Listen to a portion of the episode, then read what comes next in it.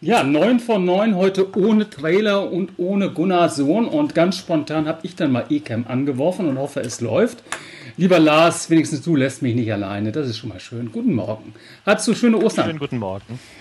Ja, das Wetter war schön. Äh, es hat sogar, was auch gar nicht so schlecht war, mal für, äh, ich weiß gar nicht, 35 äh, Minuten ein bisschen getröpfelt, was ja jetzt auch nicht so, was ja auch mal ganz gut tut, aber ansonsten, nee, war, war schön in der heimischen Quarantäne und vielen Waldspaziergängen. Und bei dir? Ja, so ähnlich haben wir es auch gehalten mit den Spaziergängen und äh, ja, leider halt auch mit äh, Physical Distancing zu meinen Eltern, was mir ein bisschen leid getan hat. Ja, ja. Aber c'est la vie derzeit. Was sind denn deine Digitalthemen der Woche? Ach, der Sohn kommt, guck mal an, ey. Wir sind schon live, lieber Gunni. Fein. Subi. Ohne Trailer, aber egal. Den habe ich so schnell nicht zusammenbekommen. Ja, aber der Ball lag jetzt mal bei, äh, bei dem Lars, bevor dann Gunnar sich entschuldigen muss. Ne? Also, was sind deine ja. Themen? Ähm, eine kurze Frage an euch. Wie hat sich denn so eure Nutzung des Internets in den letzten Wochen geändert? Wie oft seid ihr noch so am Telefon, äh, Handy gegenüber äh, Laptop? Hat sich da was getan? Gunnar? Also bei mir ist, ist das schon ein Dauerzustand, dass, mhm. dass, dass ich äh, sowohl Festnetz als auch äh, Mobilfunktelefon, also in den klassischen Diensten gar nicht mehr nutze. Also mhm. in den klassischen Telefondiensten sehr selten. Wenn, das ist immer meistens, wenn mich einer anruft, ist es meistens irgendein Callcenter. Ansonsten ja. nutze ich es kaum noch. Nee, ich meinte eher Internetnutzung, also jetzt die Nutzung der üblichen, äh, was weiß ich, Social Media oder anderer äh, Plattformen, Medien und so weiter übers Mobiltelefon, übers Handy oder eben über Desktop ob du da jetzt mehr, ob du wieder stärker an den, äh, ans Lab, an den Laptop gehst, wenn du äh, zu Hause bist und etwas äh, liest oder hörst oder guckst. Ja, also klar, äh, auch während der während der Arbeitssituation fast nur noch äh, mhm. stationär, mhm. also Laptop. Ja, mhm. ja. Da gibt es eben eine, ähm, eine Untersuchung auch zu, also es wird jetzt auch mit Daten unterfüttert, ist noch aus den USA von der New York Times, die haben das veröffentlicht, äh, dass sie ähm, zwei ähm, ja so äh, Datenprovider äh, mal untersucht haben und geguckt haben, wie sich so die eben die Nutzung von so den üblichen äh, Social Media Plattformen, aber auch Netflix und so weiter, äh, Google, YouTube und so weiter, was sich da halt so getan hat. Und äh, sie sind eben zu dem Ergebnis gekommen, wie gesagt, erstmal es ist eine US-Sicht, dass eben Facebook zum Beispiel oder YouTube oder oder Netflix äh, und andere, dass eben die Nutzung über ähm, die stationäre Nutzung über den Laptop sich eben stark, dass die stark angestiegen ist und äh, demgegenüber eben die mobile Nutzung äh, nach unten gegangen ist, was äh, ja ähm, wenig überraschend vielleicht ist, aber nichtsdestotrotz auch interessant ist, auch interessant ist, wie man, äh, wie auch vielleicht Unternehmen eben so, ich, ich komme immer so aus dieser Kommunikation und Marketingwelt, äh, wie eben Unternehmen auch äh, kommunizieren, ähm, dass sich, äh, dass sich da eben auch was tut, weil man hat ja immer gesagt, ja, alles ist nur noch mobil und man erreicht die Leute nur noch mobil, deswegen, äh, wenn es um Video geht zum Beispiel, muss man halt immer, ein, äh, äh, muss man immer Untertitel dabei haben, weil halt die Leute, wenn sie in der Bahn sitzen, äh, Videos und Videos gucken, halt nicht mehr, nicht mehr mit Ton gucken und so weiter, dass überhaupt auch so eine Videokommunikation Kommunikation äh, von Unternehmen eben auch vielleicht nicht unbedingt die beste äh, Wahl ist, weil wie gesagt, alle sind nur noch mobil unterwegs. Ähm, das hat sich jetzt eben in den letzten Wochen ein bisschen geändert. Insofern ist jetzt auch, was, äh, was wir hier machen, aber auch Live-Studio-Magazin der IBM, ist sicher ähm, derzeit ähm, ganz guter, ähm, ja, ganz gute Nutzung und auch ganz gute reagiert, reagieren wir, reagiert ihr eben auch ganz gut auf diesen, auf diesen derzeitigen Trend. Ähm, ja, ich denke mal, nachhaltig wird es wahrscheinlich nicht sein. Also sobald wir auch wieder ähm, im, äh, im physischen Leben mobiler werden können, wird sich wahrscheinlich auch die mobile Nutzung wieder, äh, äh wieder dann eben entsprechend äh, erhöhen gegenüber Laptop-Nutzung. Ja, das war dann der Lars mit seinem Digitalthema. Und Gunni, was hast du? Erstmal, bist du eingeschlafen oder zu spät aufgestanden oder was war los? Nee, ich war noch in, in einem Gespräch ähm, für eine Runde heute Abend, denn äh, da wird ein, ein sogenannter ähm, Stresstest vorgestellt, eine Studie, ähm, wie wir, wie bestimmte Zukunftsszenarien abgetestet wurden und diese Studie wird gleich vorgestellt, beziehungsweise heute um 18 Uhr. Mhm. Das Gespräch lief etwas länger. Sorry. Ähm, ja, ähm, mein Digitalthema ist, äh, knüpft eigentlich nahtlos an und das von äh, Lars, ist, äh, ist das sogenannte Cosmo Monitoring. Ähm, das wird ja von Robert Koch Institut, Bundeszentrale für gesundheitliche Aufklärung, Humboldt-Universität etc. ermittelt. Und ähm, das korrespondiert ja mit dem, was Lars sagt. Also ähm, die Bewegungsdaten werden da analysiert, ähm, wie Menschen halt nach außen nach draußen gehen. Dabei ist jetzt nicht der Gang zum, zum Bäcker oder zum Supermarkt gemeint, den, den wir ja äh, äh, machen können, um Dinge einzukaufen, sondern wo es halt dann äh, etwas atypische Bewegungsmuster gibt. Und äh, da hat man jetzt in der vergangenen Woche einen Anstieg ähm, der Bewegungen festgestellt. Das hat dann diese Gruppe alarmiert. Ähm, dann hat man das korreliert ähm, mit einer sinkenden Zustimmung zu der zu den äh, Maßnahmen von Bund und Ländern ähm, auf einer Grundlage von einer Panelbefragung, dass also ein gewisser Anteil seiner Unzufriedenheit jetzt stärker äußert, dass man endlich eine Lockerung haben will. Ist allerdings ein leichter Anstieg. Ich habe gesagt, äh, diese Korrelation halte ich für fragwürdig, ähm, ob denn auch nach der Kausalität mal geforscht wurde. Ähm, und dann habe ich mir die Wetterdaten für diese Woche rausgesucht, die Kurve der Wetterdaten. Und äh, die ging ganz deutlich natürlich nach oben, weil wir ja schon äh, richtig sommerliche Temperaturen hatten. Und dann habe ich meine Kurve quasi an dieses Cosmo Monitoring rangeklebt. Und ich glaube, meine Korrelation war präziser als die äh, dieser ähm, Studiengruppe selbst. Und ich fand halt die Aussage der einen Studienleiterin gegenüber dem Spiegel recht fragwürdig, dass sie sagte, also sie glaubt, dass es an der wachsenden Unzufriedenheit der Bevölkerung liegt mit den Maßnahmen der Bundesregierung. Und ich habe gesagt, ja, also die Frau muss mal unterscheiden zwischen Korrelation und Kausalität. Äh, das sehe ich etwas anders. Ist das ein Digitalthema? Naja, gut. Mit dem Monitoring der oh, Bewegungsdaten vom Mobilfunk ist es dann schon ein Digitalthema, weil das ja, sag mal, ausgewertet wird. Wie man an die Bewegungsmuster kommt, ist ähm, auf der Seite des Cosmo Monitoring übrigens ähm, äh, genau erklärt. Insofern ist es ja dann schon ein Digitalthema. Also ja. gut, ich nehme den Ordnungsruf zurück, aber das muss ja sein. Äh, ja. Wie der Bundestagspräsident muss ja der Moderator strikt darauf achten, dass wir den Digitalthemen der Wochen sind. Ne? Ja. ja. Mein Thema kennt ihr ja. Äh, ich habe mich ein bisschen das Digitalthema. Das ist ein echtes Digitalthema. Äh, ich habe ein bisschen echauffiert über einen Artikel von äh, ich glaube Peter Ilk heißt er, auf Heise Online, der vom Horror Homeoffice gesprochen hat.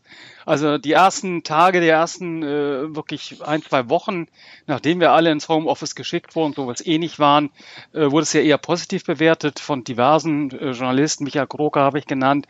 Und dann äh, hat er gesagt, Horror Homeoffice, die Leute sind überfordert, die können sich nicht selbst organisieren, etc. pp. Das hat mir nicht so gut gefallen. Ich finde, man muss das schon etwas differenzierter sehen. Man kann nicht sagen, Homeoffice ist äh, allein selig machen und heil äh, aber auf der anderen Seite jetzt schon wieder vom Horror-Homeoffice zu sprechen, halte ich ein bisschen überzogen. Ich weiß ja nicht, wie ihr seht, Lars. Vielleicht schließt er von sich selbst auf andere, das kann ja sein. Also es ist sicher so, dass, ähm, dass äh, nach einer, also ich, das, das merke ich bei uns zum Beispiel auch in der Agentur, dass nach einer gewissen ähm, Euphorie ist vielleicht zu viel gesagt, aber nach einer positiven Annahme, dass da schon, wenn, wenn halt dann die Routine dann wirklich im Homeoffice äh, sich ein, äh, äh, sich einschleicht, dass es dann auch wieder schwierig wird, dass es auch eine Motivationsfrage ist und so weiter, auch eben so die, die, ja, die, die Arbeitsroutinen dann irgendwie einzuhalten, das sehe ich schon, ist auch, glaube ich, ganz normal, ist ganz verständlich und dann wahrscheinlich auch verständlich und normal, dass eben solche Medienberichte dann kommen. Also das korrespondiert ja mit einem Artikel in der Frankfurter Allgemeinen Sonntagszeitung, ähm, schlägt quasi in, in eine ähnliche Richtung, die Stefan gerade kritisierte, von Johannes Pennekamp. Äh, Stressfalle äh, Homeoffice, da gibt es so eine Rubrik der Sonntagsökonom und da wurde auch nochmal ähm, ja gesagt, dass es ähm, eher eine Zumutung sei. Die Verheißung, dass der selbstbestimmte Arbeitsalltag in der eigenen Wohnung glücklicher macht, scheint für viele Heimarbeiter nicht in Erfüllung zu gehen. Ähm, dann äh, wurde von dem äh, Autor auch noch behauptet, dass nur eine Minderheit äh, im Homeoffice arbeiten könne. Das widerspricht ganz klar den Erhebungen des Deutschen Instituts für Wirtschaftsforschung, denn die haben ja mal ermittelt, dass theoretisch jeder zweite Arbeitsplatz dezentral organisiert werden könne. Und da wurde dann eine Studie der Universität in Chicago zitiert, dass nur ein Drittel ähm, der Jobs aus dem Homeoffice erledigt werden könne, zumindest in, in, den USA. Das überrascht mich so ein bisschen. Aber ein Drittel ist ja auch jetzt nicht gerade wenig. Also wenn jeder dritte Arbeitsplatz äh, dezentral organisiert werden könnte, wäre das ja auch schon ein Schritt nach vorne. Aber es gibt jetzt eben eine Tendenz, äh, das Ganze so ein bisschen zu zerreden. Das sehe ich auch so, ja. ja. Wobei, wobei man ja auch dazu sagen muss, dass wir in einer Extremsituation sind. Also ja. ähm, das, auch das äh, kann ich aus eigener Erfahrung sagen. Ähm, das, das Arbeiten äh, zu Hause ist halt einfacher, wenn die Kinder in der Schule oder im, der, äh, im, in der, im Kindergarten sind. Also das muss man halt auch sagen. Insofern ist das halt auch auch wenn es jetzt eben der Zwang ins, äh, zum Homeoffice gerade da ist, insofern sieht man durchaus, ich würde auch sagen, Drittel mindestens äh, äh, sicher möglich, dass sie von, dass sie regelmäßig von zu Hause aus arbeiten können. Nur wie gesagt, man wird gerade dazu gezwungen und eben nicht nur zu Hause zu arbeiten, sondern auch zu Hause zu unterrichten und zu Hause ja alles zu machen eigentlich. Und äh, da, dass, dass, dass, dass da das, äh, das Homeoffice vielleicht auch nicht unbedingt immer in den positivsten äh, Farben gemalt wird, ist dann, glaube ich, auch klar. Naja, das ist natürlich eben auch gar nicht vergleichbar, weil, ja. wie du sagtest, die Kinder zu Hause sind und natürlich fast alle in der Familie auch. Also wir hatten ja auch Situationen bei uns zu Hause, dass wir eigentlich wussten, wo wir eigentlich die ganzen Arbeitsplätze äh, Plätze einrichten sollten. Ja, äh, die Nina war in der Küche, äh, der Nico war teilweise auf der Terrasse, um zu lernen. Ich habe hier die Produktion in der Bibliothek gemacht. Also insofern ist, ist natürlich die Situation so nicht ganz vergleichbar. Also ja. Äh, insof insofern sollten wir vielleicht eher das Positive sehen, dass es eigentlich möglich ist. Genau. Ja. Genau, dabei aber halt, wie gesagt, auch nicht die, die Herausforderung dann äh, ähm, oder davor die Augen zu verschließen. Mhm. Da gibt's ja auch, das hatten wir, glaube ich, auch schon mal in, in, in, einer, in einigen der letzten Ausgaben besprochen. Ähm, Im Spiegel war eben auch ein Artikel, ich glaube, die digitale Elite heißt es, dass, äh, dass man da natürlich auch sagen muss, dass du brauchst halt auch den Zugang. Also sagen wir mal, du hast zwei Kinder, zwei Kinder im schulfähigen Alter, die sollen halt beide zu Hause, unterricht, äh, zu Hause unterrichtet werden. Heißt, sie bräuchten äh, Zugriff aufs Internet, sie bräuchten eventuell auch irgendwie ein Endgerät, mit dem man äh, arbeitet. Dann hast du noch zwei, hast du noch die Eltern, die beide beide zu Hause arbeiten mit einem äh, mit einem Laptop, das wird halt dann irgendwann schwierig. So, sowohl vom Platz her, wenn du halt eben nicht den Platz hast, äh, keine große Wohnung oder ein Haus hast, als auch von der, ja, von grundsätzlich von den technischen Möglichkeiten. Das kommt ja auch noch dazu. Mhm. Ihr macht es jetzt auch noch schlecht, um Gottes Willen. Also ich kann jetzt aus Erfahrung der letzten Wochen sagen, ich habe ja sehr viele Videointerviews geführt, auch mit Kolleginnen und Kollegen mhm.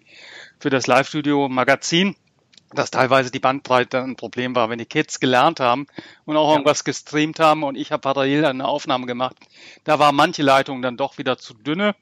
Äh, sind wir beim alten Thema. Ne? Also wir brauchen mehr Bandbreite auf jeden Fall. Das ist auch eine, eine Sache, die ich sicherlich daraus gelernt habe.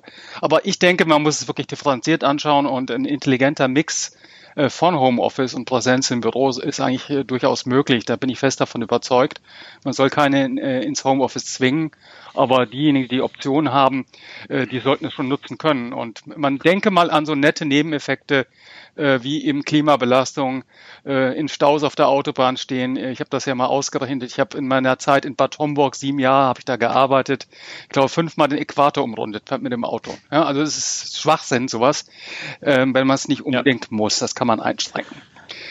Ja, und dann kommt es ja darauf an, was man da, was man dann erwartet vom Homeoffice. Ne? Ich meine, hier der, der FAS-Autor sagte, ja, die Verheißung, dass der selbstbestimmte Arbeitsalltag in der eigenen Wohnung glücklicher macht, scheint für viele Heimarbeiter nicht in Erfüllung zu gehen. Naja, mein Gott, das hängt vielleicht auch generell an der Arbeit, ja, oder generell am, am Vorgesetzten oder so. Ich meine, wenn ein überwiegender Teil der Arbeitnehmer sagt, sie sind unzufrieden mit ihrem Arbeitgeber, wird sich das im Homeoffice dann vielleicht auch nicht ändern. Ja, ja das ist ja so. genauso wie bei dem äh, Heiser Artikel, ja, die Leute sind nicht in der Lage, sich selbst zu organisieren, nur die Elite kann das und so weiter und so fort. Also was für ein Menschenbild ist das denn äh, aus meiner Sicht? Da mhm. kann ich auch nur den Kopf schütteln. Ja, heute Morgen bin ich noch auf ein anderes Zitat gestoßen. Es ist eigentlich positiv gemeint, aber geht eigentlich ähnlich. Also Horror Homeoffice und der Gabor Steingart spricht von der Zwangsdigitalisierung. Er meint es wirklich positiv dass viele Dinge jetzt digitalisiert werden müssen. Aber ich sehe langsam so ein bisschen auch negativ äh, behaftete ja, Formulierungen rund um das ganze Thema, die auf uns zurollen. Äh, ich glaube, man muss es doch sich genauer eben anschauen. Ein anderes interessantes, weil du gerade äh, Steingart angesprochen hast äh, in, dem, äh, in dem Beitrag, da geht es ja darum, äh, ja, welche Maßnahmen oder ja, er hat eine Zusammenfassung daneben auch äh, da gebracht, welche Maßnahmen denn so grundsätzlich äh, nötig sind, auch wenn es eben in Richtung Lockerung der Maßnahmen äh, geht, jetzt während der Corona-Krise. Und da hat er ja auch gesagt, dass in Firmen, ähm, vor allem in Großraumbüros und Fabrikhallen, werden neue Schichtmodelle, neue Abstandsregeln und eine ständige Kontrolle und so weiter Einzug halten müssen. Also auch das ist ja interessant, äh, äh, wenn man es irgendwie so um, um, um Thema Arbeitsmodell Modelle und Arbeitsweisen geht, dass vielleicht das Großraumbüro auch äh, ausgedient hat. Das wäre auch, ein, wär auch eine interessante Folge von dem Ganzen. Spannende Zeiten. Ja, habt ihr noch äh, ja. einige Schluss, Schlussstatements, die ihr loswerden wollt? Denn wir sind natürlich wie immer über der Zeit, aber immerhin live. Ne? Guni, hast du noch was mitzuteilen? Nö, ich habe um 15 Uhr heute noch eine Sendung ähm, zum, zum Thema ähm, ja, neues Unternehmertum. Also eigentlich wie, wie viele das konstruktiv aufnehmen und aus der Not eine Tugend machen. Und dann um 18 Uhr wird dieser Stresstest äh, vorgestellt, äh, Zukunftsszenario post-Corona ähm, mit einigen Wissenschaftlern um 18 Uhr. Das wird dann über Zoom gemacht, wird aber dann auch noch live gestreamt. Lars, du noch ein äh, last äh, famous word Vielleicht noch eine interessante ähm, Folge äh, der ganzen Situation, in der wir gerade sind. Es wird äh, höchstwahrscheinlich 2021 keine neuen äh, Emojis geben aufgrund der Corona-Krise. das ist also traurig. Wir, das, ist ein sehr traurig. wichtiges also Statement. Höchstwahrscheinlich, ja wir werden höchstwahrscheinlich erst wieder Anfang 2022 äh, neue Emojis in unseren Handys und in unseren Social Media Plattformen haben. Das oh, ist traurig. Das und, lässt mich frustriert zurück, ja. Ja, um die nicht, nicht weiter zu frustrieren, Gunnar, äh, auch hier mein Werbeblock 11 Uhr, das IBM Live Studio Magazin mit der aus Funk und Fernsehen bekannten na, Gunnar? Live-Show. Nein, Andrea, Andrea Martin. Andrea ah, Martin. Andrea Martin. Du wurdest immer wieder zitiert. Ah, von okay. ja, Andrea Martin. Künstliche Intelligenz und Vertrauen ist das Thema Automatisierung. Äh, ja, der lang verschollene Axel Oppermann wird sich erfreuen. Und äh, das dritte Thema ist Supply Chain in Covid-19-Zeiten. Also interessante Super. Themen.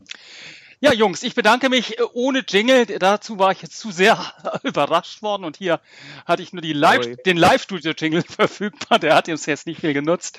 Ich danke euch trotzdem. Ich hoffe, dass diejenigen, die den Weg zu uns gefunden haben, Spaß hatten oder sich im Longtail anschauen und wünsche euch eine schöne Woche. Bleibt gesund. Auf Wiedersehen. Den Trailer sehen wir jetzt nicht. La la la la la la la.